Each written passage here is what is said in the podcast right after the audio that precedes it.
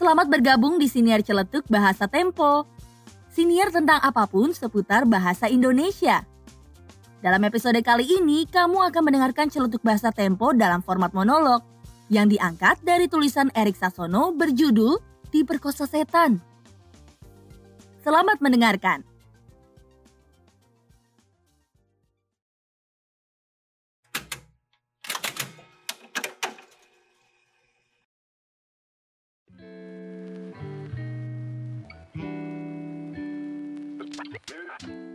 Diperkosa Setan.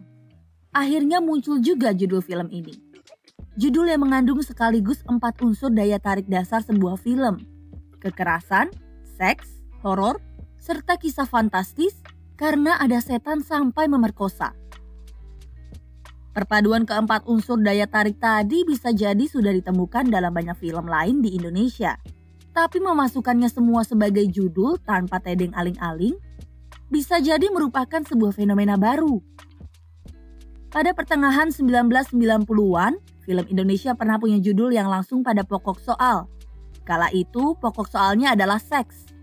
Jadi muncullah judul seperti Gairah Malam, Limbah Asmara, dan Ranjang yang Ternoda. Jika judul film lawas tahun 1990-an itu dibandingkan dengan judul film kontemporer semacam Tali Pocong Perawan, Suster Keramas, hantu binal jembatan semanggi atau diperkosa setan tadi, ada dua perbedaan yang muncul. Pertama, judul film-film lawas itu kalah dalam soal kelengkapan unsur. Mereka tak punya unsur horor dan fantasi sekaligus. Padahal film Gairah Malam misalnya, tergolong film dengan kisah fantastis, tepatnya film laga. Kedua, film 1990-an masih punya lingua poetika masih ada usaha membuat judul itu lebih artistik. Perhatikan penggunaan kata asmara yang merupakan diksi puitis, atau penggunaan kata sifat ternoda ketimbang kata benda noda untuk menimbulkan kesan dramatis bahwa noda itu ada di sana akibat sebuah proses panjang yang terjadi sebelumnya. Bandingkanlah dengan pilihan kata dan frasa yang maknanya lebih denotatif pada judul film seperti perawan, binal, dan puncaknya diperkosa. Betapa beratnya usaha membuat orang keluar dari rumah agar mau membeli tiket bioskop. Hingga diambillah jalan pintas dengan membuat judul yang membuang basa-basi semacam lingua poetika atau aspek artistik lainnya.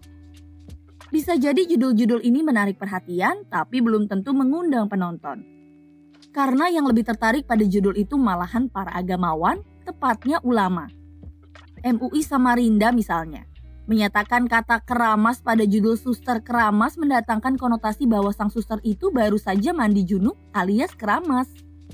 Judul memang menentukan, tapi bukan hanya dalam soal laku tidaknya film, melainkan juga sebagai pintu masuk bagi tanggapan terhadap film.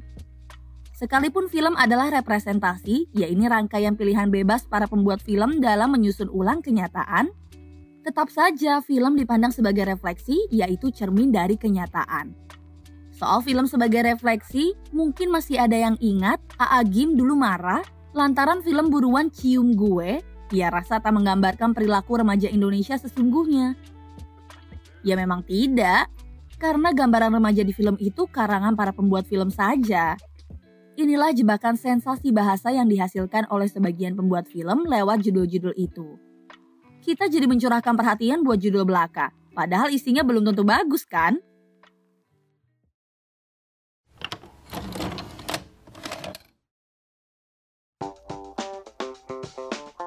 Demikian siniar celetuk bahasa Tempo.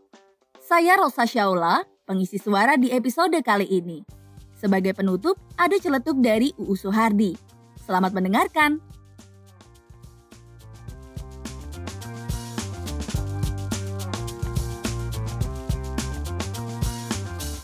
Kata dasarnya perkosa. Verba atau kata kerjanya adalah memerkosa bukan memperkosa. Adapun kata turunannya dalam arti proses atau perbuatan memerkosa adalah pemerkosaan, bukan perkosaan.